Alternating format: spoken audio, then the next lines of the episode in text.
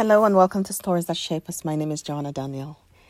So this week I've been talking about the Christian's Guide to Letting Go of Toxic Family Members, and I've been outlining some of the some of the things that uh, childhood trauma, mental health, how it impacts our relationships, and just the struggle that sometimes we have in the Christian community around setting boundaries because of the way the message of forgiveness is given. I've also talked about how to spot and identify toxic people and how difficult it is to do that in the Christian community because and, and families because we're not we are not listened to sometimes. Our stories are not believed. And it's really difficult. And I did give some some guidelines around how to what what to do to spot toxic people. And so as I close this week out, I want I want there there are many people who perhaps is a little bit worried because sometimes we feel if we're letting go, we are not Christian enough. And and that's why I want to talk a little bit about what letting go means. Letting go might just be creating distance, not that you are not in contact, but you're letting go sometimes also of expectations, letting go of ideals, of ideas, of what you think should happen, or for example, in the case of a, a parent or a child relationship, the connection that you deserved, the love that you deserve and needed that you never got.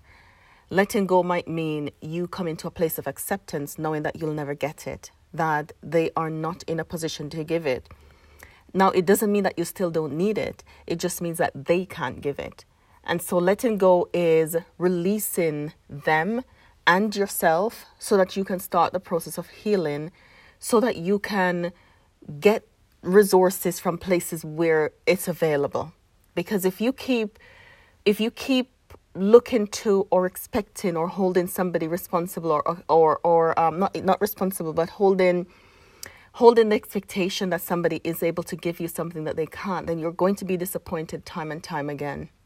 And that can be very that can be very harmful. That can be very soul destroying for somebody when you're doing that but when you're able to let go of the expectation, then you can stand back from, from it and then assess what do I need and where can I get it. And then you'll be able to welcome the people in your life who are able to give it. And you can process without without guilt what you never got, the, la- the, lo- the loss of attachment, the loss of secure attachment. You can mourn that and you're able then to move on. But I think where we get tangled is in the message again of forgiveness. I'm going to go back to that because we get tangled there because we don't feel like if we're forgiven, then I don't need to heal from it. And that's not true. We can forgive, but we still need to heal from the child, the expectations of what you needed, but you never got. And it's in that place where you can come to a kind of relationship that is that doesn't have the the same expectations of the child where you can come to a, a, a, relationship where the adult can have a relationship with the adult who are your parents. So the adult you can have a relationship with the adult who are your parents, not expecting the things that the child needed. Because you've done the work of healing and you're continually healing, and what we do is reparenting be, so that you can come to a place of acceptance, knowing them, seeing them, seeing what they have and the deficits that they have, and the, the, the character qualities and the things that they they never had so they couldn't give. And once again this is not an excuse. It doesn't mean that you didn't need it. It just means that they can't. And so this is a part of letting go. I'm letting go of expectations. I'm letting go and and i'm and i can do the work of healing and repairing reparenting my younger self without expecting them to fulfill a nurturing nurturing caregiving role that they can't fulfill and they never will. Because what happens when you are continually doing it, it's kind of like hitting yourself against a wall over and over and over again, and that will cause harm because we can want it and we need it, but they can't give it, and you're still not going to get it, and you're still putting yourself in this position. Another way of letting go is to recognize that your family has harmful toxic patterns that your family has don't take responsibility, the way your family deals with things, the way they are as individuals, the hurt that is protected in the family, the perpetrators that are never made to take account for their actions, the things that are in the room that nobody wants to talk about, the things that are under the rug that everybody is going to pretend is not there, the way they protect abusers in your family, you can't change that. And you might want it desperately to change, but you can't change that. So you have a couple choices, right? Expose yourself to the harm or put some boundaries in place that protect yourself from that harm. Now you can get support to put your boundaries in place, and when you go in, that you're able to stand up, to say no, to withdraw, to limit your time. You can do all of those things.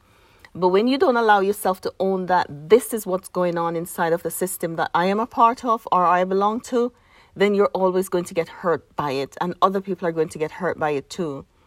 Now, sometimes we go on this we're gonna change the system. We on our own will change it and you can't change it on your own. The only person you can change is yourself. Everybody else is responsible for themselves.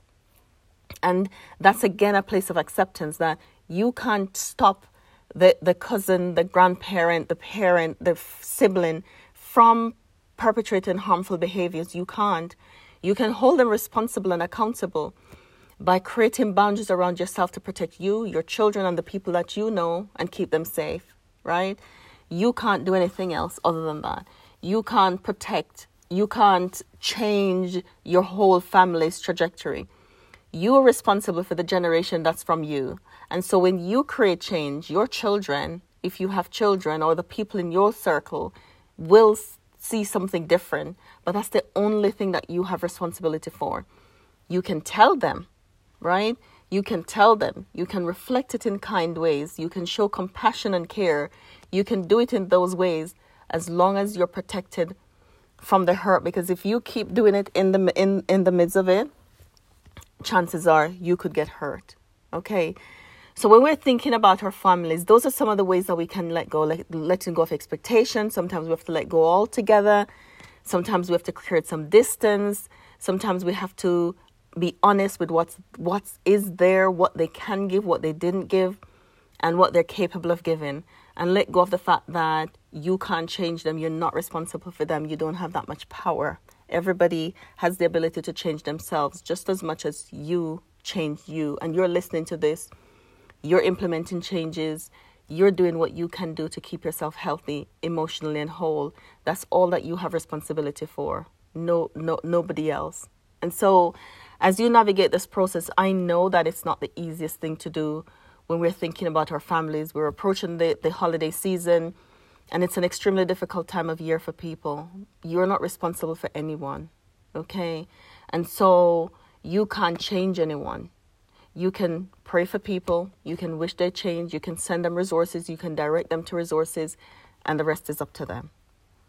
So I hope that if you are navigating this process and you're at the beginning stages, that you'll get some help to help you to navigate. And if you're looking for further support, my ebook, The Christian's Guide to Letting Go of Toxic Family Members, have a lot of guidance in understanding boundaries and how to set boundaries and how to put things in place so that you can safely navigate this process. Thank you for joining me in Stories That Shape Us. I hope you'll join me on the next story.